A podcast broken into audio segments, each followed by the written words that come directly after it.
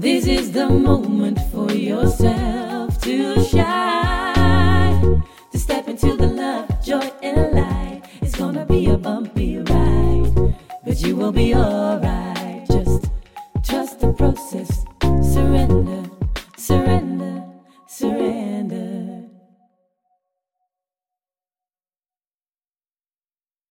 Hey, super leuk dat je luistert naar een nieuwe podcast van Kelkeresse. Ik uh, ben weer op mijn bed gaan zitten. En ik zit heel in het donker, want het is super heet buiten. Dus ik heb alle gordijnen dicht. De ventilator staat aan. En ik ben op dit moment een meisje aan het voeden. Dus uh, dat is wat je op de achtergrond hoort. Maar dat maakt het wel even een heel fijn, rustig plekje om uh, te, in te spreken. En in, in de eerste podcast die ik in deze nieuwe reeks van podcastserie als het ware wilde maken, zijn we hier een beetje terug in de geschiedenis. Omdat ik het natuurlijk heb in mijn podcast over persoonlijke groei en waar ik nu sta en hoeveel ja, ik gegroeid ben in mijn eigen ontwikkeling. Waardoor ik veel relaxer en fijner in het leven sta, veel meer geluk ervaar, veel meer vanuit positiviteit uh, leef en mijn leven creëer. En uh, daarom vind ik het belangrijk om, of tenminste mooi en ook voor mezelf fijn, om terug te gaan in de tijd in bepaalde cruciale dingen die um, echt wel um, shifts zijn geweest in mijn leven. Want het is heel mooi om te vertellen waarom het nu allemaal zo fantastisch en hollalier en wauw, wat gaat het toch goed en wat zijn we toch spiritueel, wat zijn we toch happy. Maar dat komt altijd vanuit bepaalde dingen. En Um, um, Uh, bepaalde thema's die hebben gespeeld. Bepaalde dingen die ik te overwinnen had. En hè, dat, ik ben deze podcast natuurlijk ook begonnen vanuit die burn-out. Maar daarvoor is natuurlijk ook al wel het een en ander um, geweest.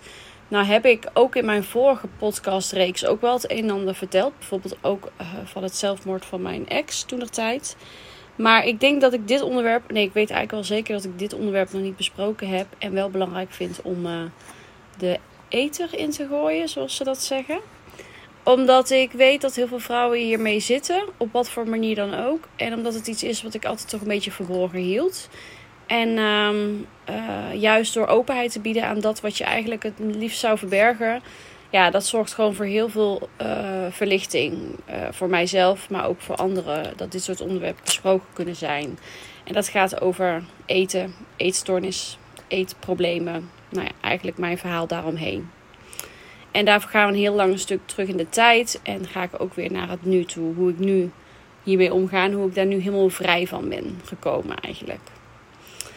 Dan gaan we terug in de tijd. Ik was, uh, nou ja, in mijn puberteit uh, ja, kwam ik toch wel het een en ander aan. Ik weet even niet precies wat het punt is geweest. Dat ik toch wel wat zwaarder was dan, uh, dan bij mij paste. Of dan dat gezond voor mij was. Doordat ik...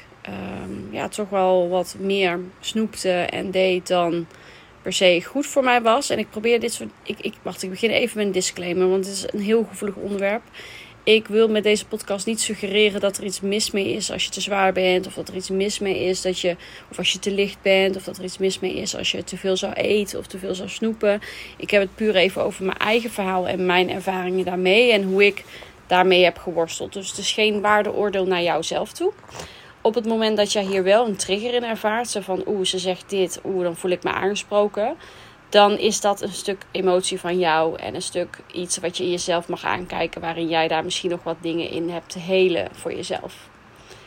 Uh, dus dat even gezegd hebbende, zat ik in de puberteit. Uh, ik was het type op school, ja, mijn boterhammen gooide ik regelmatig weg, maar dan... Uh, Um, na school werden er nog uh, sausijzenbroodjes gehaald of uh, dat soort dingen. En, uh, of na school even studeren. Ik had heel veel honger, want ik had mijn boterhammen niet opgegeten. Maar wel tijdens het studeren chips uh, wegeten. Ik had toen nog geen diabetes, moet ik erbij zeggen.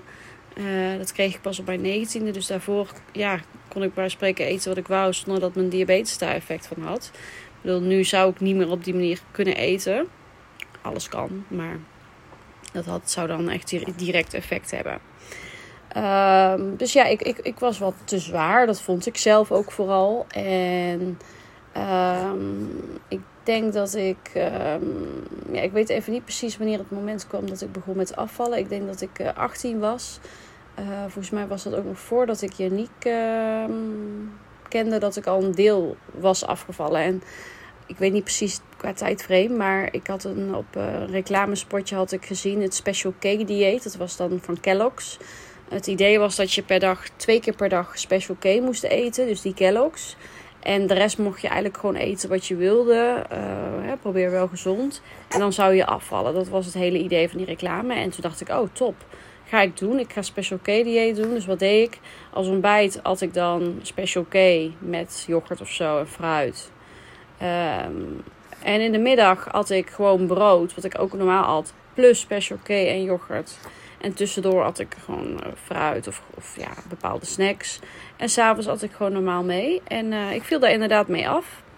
Hè, en um, kijk, hoe ik nu naar voeding kijk, is dat natuurlijk niet gezond. Dus vanuit mijn eigen visie. Want daar zitten gewoon heel veel um, suikers en uh, ja, troep in eigenlijk. Gewoon heel veel um, onnatuurlijke um, E-nummers. En, nou ja, niet dat ik daar nou zo extreem op let. Maar het is niet per se heel gezond. Je gaat daardoor niet meer fruit of groente eten door dit dieet, laat ik het zo zeggen. Je gaat eigenlijk, je ging eigenlijk iets toevoegen aan het patroon. Maar toch zorgde het voor een bepaalde consistentie en viel ik af. En ja, wat gebeurt er als je afvalt? Je krijgt er wat complimentjes over. Je, je begint er wat mooier uit te zien, hè, in de maatstaven die ik dan op dat moment had.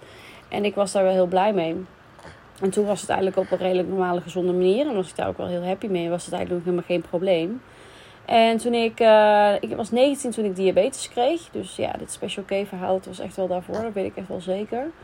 Ik was negentien toen ik diabetes kreeg. En dat vond ik toch ook wel heel erg heftig. Want ineens moest ik een bepaalde focus op mijn eten gaan leggen. Die helemaal niks te maken had met afval of zo. Nee, gewoon met mijn bloedsuikers. En daar goed voor zorgen. Maar mijn diabetes heeft me wel geholpen om nog beter naar mezelf te gaan luisteren. Omdat ik natuurlijk eigenlijk continu gefocust moest zijn op mijn eigen gezondheid. En Uh, Um, ja, dat krijgen van diabetes vond ik op dat moment natuurlijk wel heel erg heftig. Maar uh, drie weken later ontmoette ik de liefde van mijn leven, mijn lieve man.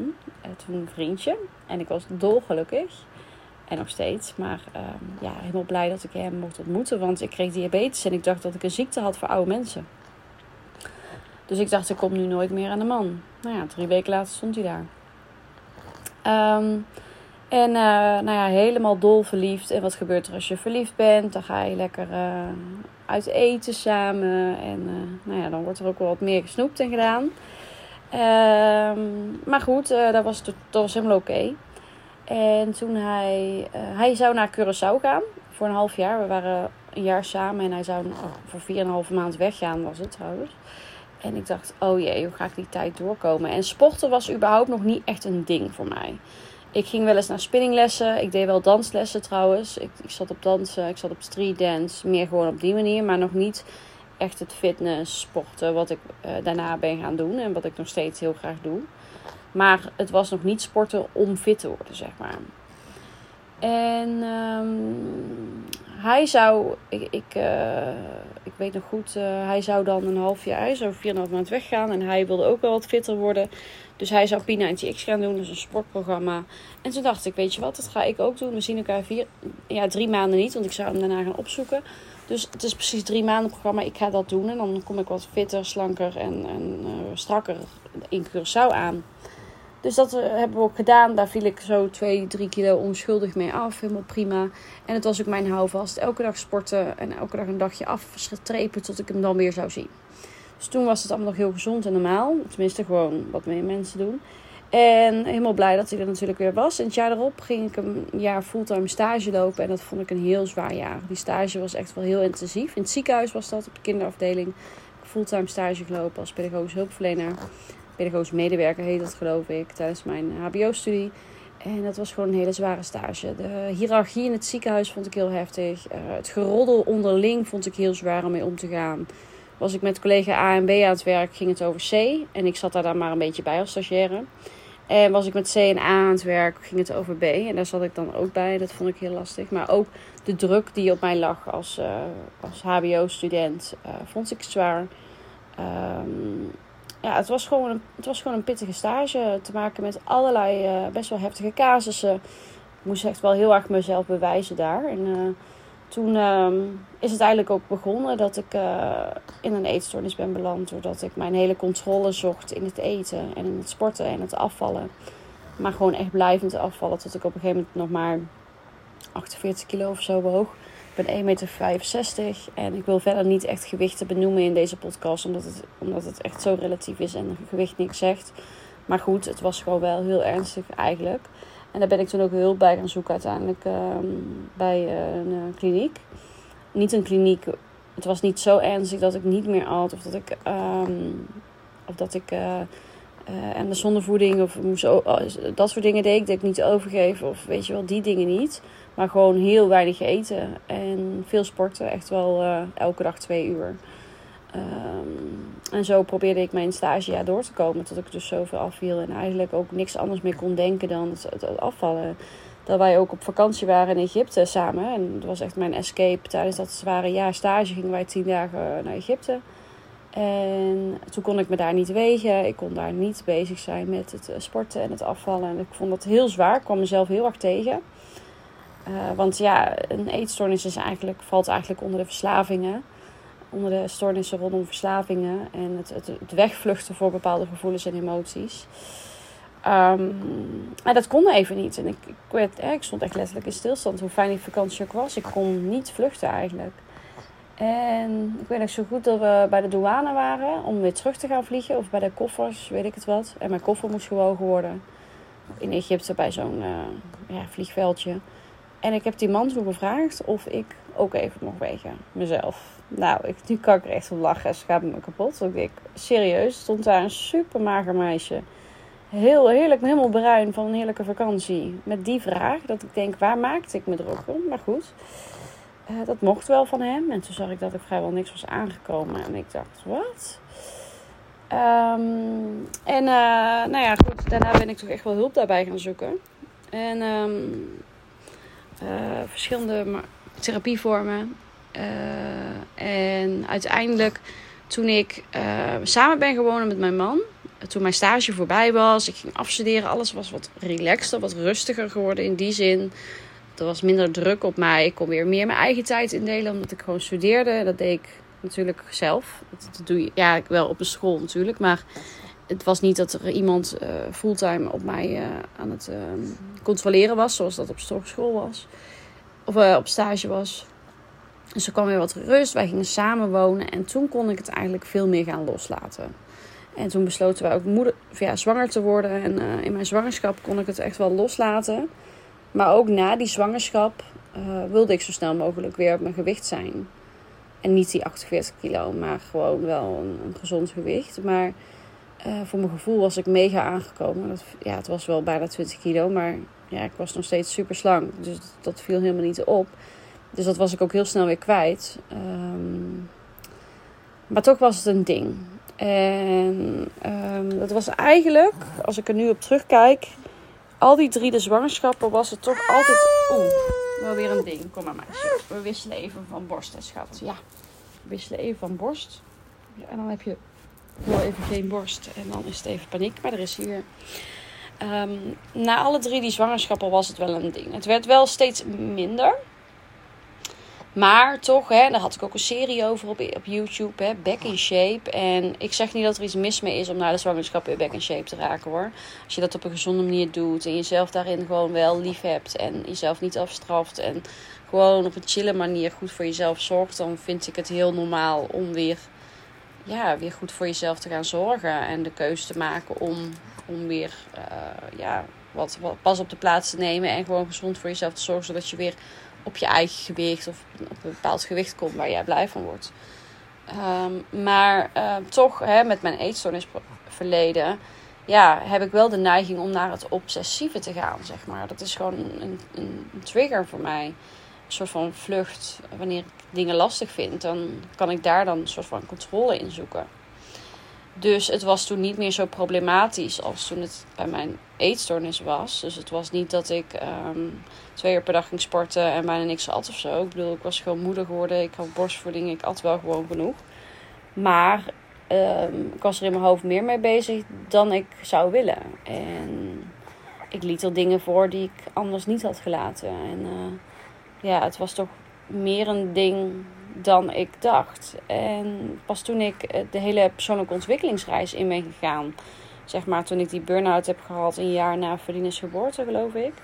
Ja, toen ging ik ook pas beseffen van. Oké, okay, dit is dus ook iets wat Wat voor mij een soort vlucht is. En uh, evenals wat alcohol dat voor mij was. En um, dat komt allemaal vanuit een gebrek aan zelfliefde. En vanuit een gebrek aan zelfwaardering. En vanuit een gebrek aan um, ja, goed voor jezelf kunnen zorgen.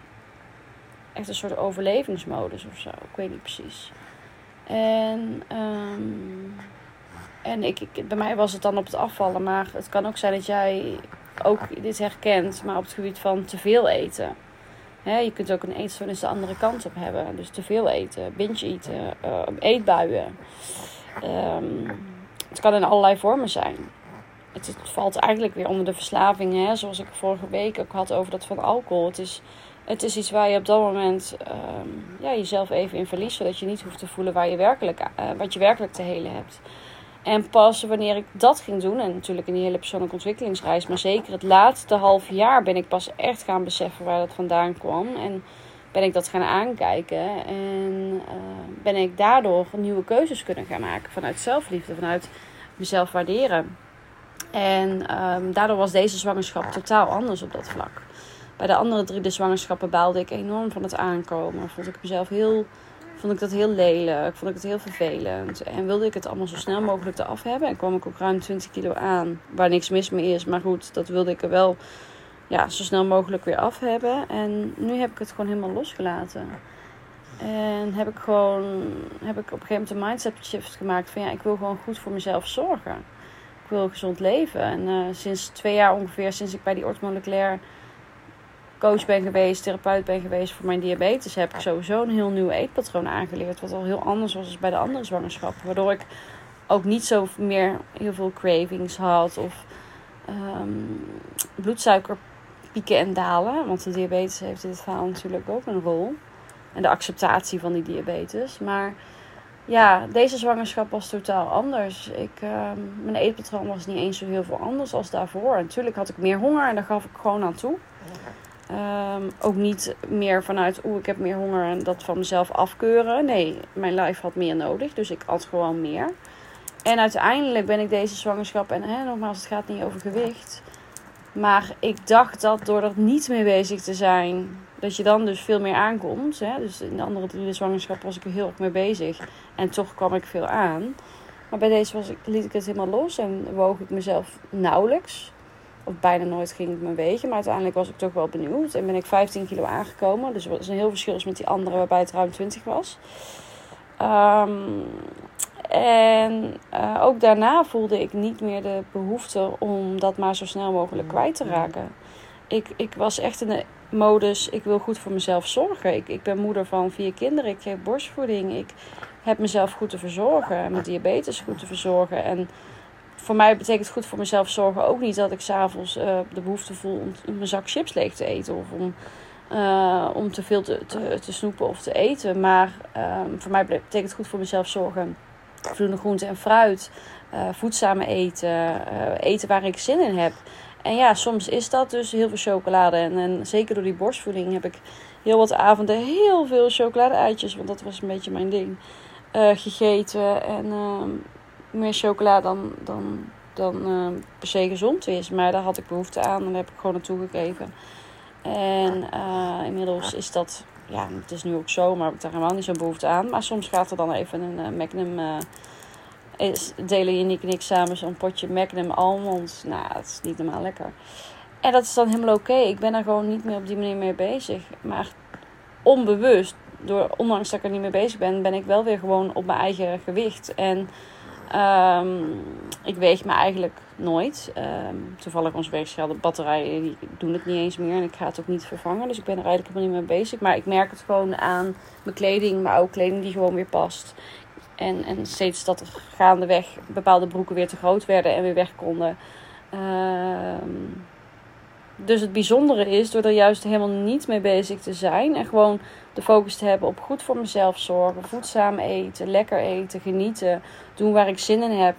En doen waar ik zin in heb betekent dus ook niet dat ik een avond de behoefte heb om helemaal vol te vreten. Um, maar gewoon goed voor mezelf zorgen. Eten wanneer ik honger heb. En uh, eten waar ik zin in heb. En er gewoon van genieten. In plaats van het iets zien wat...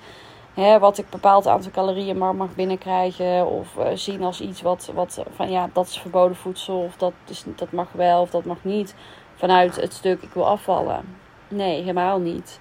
En natuurlijk zijn er bepaalde dingen die ik niet eet voor mijn diabetes. En dat is ook vanuit zelfliefde goed voor mezelf zorgen. Ja, ik moet gewoon geen pizza gaan eten. Maar ja, laatst had je niet pizza gemaakt. Ja, dan wil ik toch een paar puntjes. Dan pak ik het toch. Ja, daar heb ik vervolgens last van. Maar het is oké. Okay. Maar ik pak het niet, niet omdat ik anders bang ben aan te komen. Of iets vanuit die trant. En dat is zo'n vrijheid. En net als het stoppen met alcohol. Dat is zo'n vrijheid voor mij. Dat, dat het niet meer iets is wat ik... Dat ik niet meer in mijn hoofd bezig ben met bepaalde regels. Dus rondom alcohol waren de regels van... Ja, nee, het mag alleen het weekend. En dan was het donderdag en dacht ik... Ah, het is eigenlijk al weekend. Ja, maar het is vandaag een speciale dag. Want zomer. Of want we hebben een feestje. Of want, weet je. En met eten was ik ook altijd zo in mijn hoofd bezig. Van ja, nou, weet je, ik mag ongeveer zoveel binnenkrijgen. Ja, dan, dan doe ik dan dit als lunch en dan dat. Nee. Ik eet waar ik zin in heb. En ik kan eten waar ik zin in heb. En... Uh, Ik heb gewoon het figuur wat bij mij past. En um, ja, uh, ik heb vier kinderen gedragen. Dus um, ja, het is wat slapper bij mijn buik. Prima, weet je. Ik ben er oké okay mee. Ik ben oké okay met wie ik ben. En, en ben, ik omarm mezelf om wie ik ben. En het, het grappige is dan ook nog dat... Door er juist helemaal niet mee bezig te zijn... Uh, ja... merk ik dat mijn lijf gewoon goed voor mij zorgt. In plaats van dat ik heel erg moet controleren hoeveel ik dan eet of doe. Om mijn eigen shape te hebben. Um, door daar niet mee bezig te zijn, doet mijn lichaam dat voor mij. Door gewoon vanuit het gevoel aan te geven wat ik kan eten. En waar ik zin in heb. En als ik vol zit, zit ik vol. Dan voel ik niet de behoefte om meer te pakken. En uh, het niet meer drinken van alcohol draagt daar ook wel aan bij. Want juist als toen ik nog alcohol dronk, ja, na een paar borreltjes. Nou, ik moest heel even naar de kleine toe. Na een paar borreltjes had ik uh, ineens de behoefte om ook uh, de, de flinke kaasplank en de, de doosjes en nou ja, te gaan overeten of zo. Omdat je lijf dan op dat moment um, gewoon geen rem meer kent. En je zit dan zo in niet voelen, gewoon in verdoven eigenlijk. Hè? Wat je doet met die alcohol, maar ook met het eten. Ja, dan, en vervolgens voelde, voelde, voelde ik me daar vies van. Voelde ik me vol, had ik last van mijn bloedsuikers, energielek. Voelde ik me gewoon niet meer lekker. Dus dat gebeurt ook niet meer, zeg maar.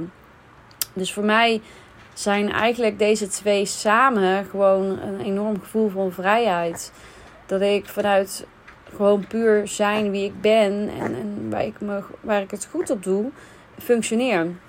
En uh, het boeit me ook niet meer zozeer wat de verwachtingen van anderen zijn. Zijn we op een verjaardag? Ja, ik neem eigenlijk nooit taart. Ja, soms een hapje van mijn dochter of zo. Maar um, zelden tot niet neem ik zelf. Want ik heb die behoefte gewoon niet. Um, dat heeft niks meer te maken met gezonder willen, eh, of willen afvallen of iets in die trant. Ik heb gewoon mijn eigen eetpatroon. Wat, wat vrij anders is dan anderen wellicht. Met mijn uh, omelet uh, met pindakaas uh, en lunch, zeg maar. Maar I don't care. Ik doe waar ik het goed op doe. En ik, uh, ik voel ook niet meer de behoefte om dat als ik dan in gezelschap ben...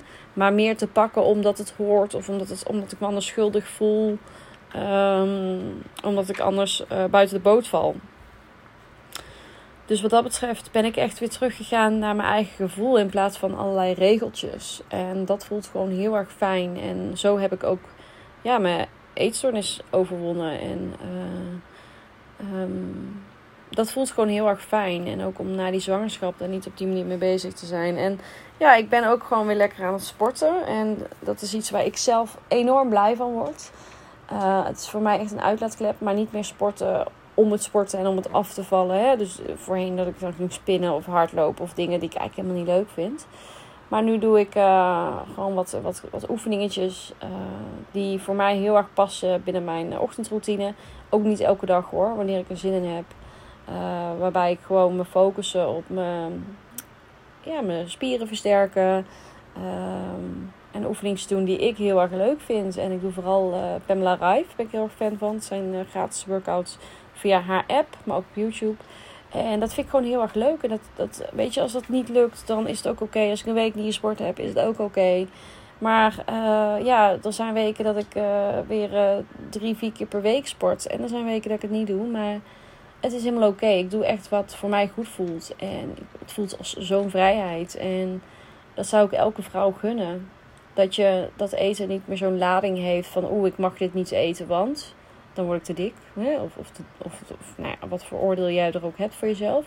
Of, oh, ik, um, uh, ik, uh, ik uh, heb eetbuien of juist eet te weinig. Of nou ja, wat het dan ook is. Alles wat niet meer komt vanuit het voelen, maar gewoon vanuit je hoofd... en vanuit regeltjes die je jezelf oplegt. Ja, dat, ik zou je gunnen om daarvan af te komen. Want ik heb daar zelf...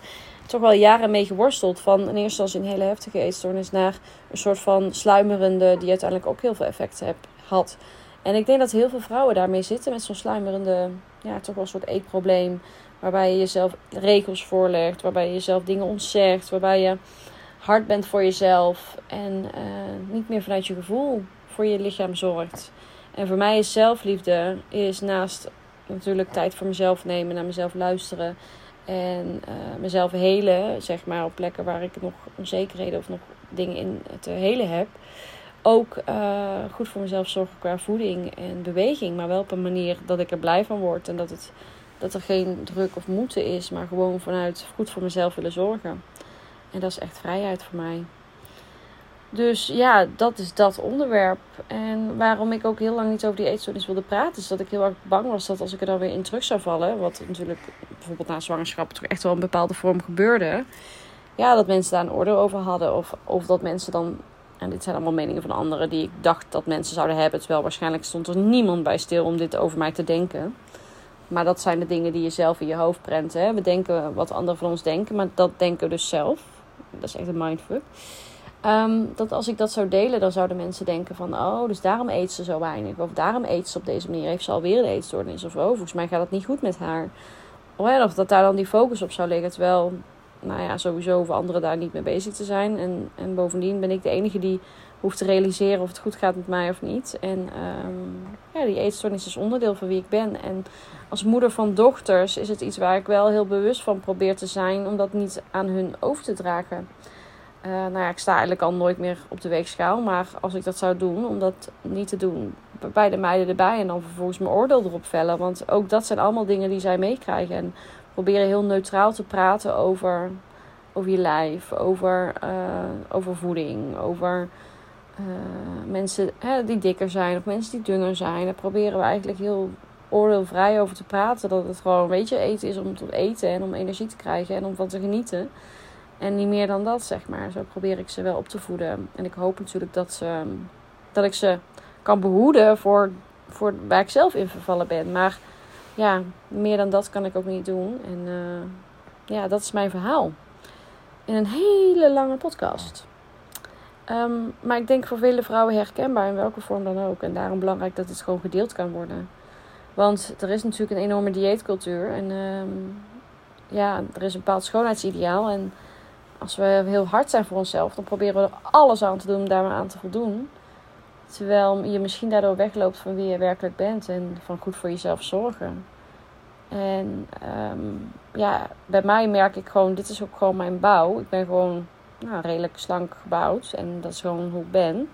Maar misschien heb jij een andere bouw en past dat gewoon bij jou. En hoef je niet alles op alles te zetten om weer in die mega slanke bui- bouw te komen of...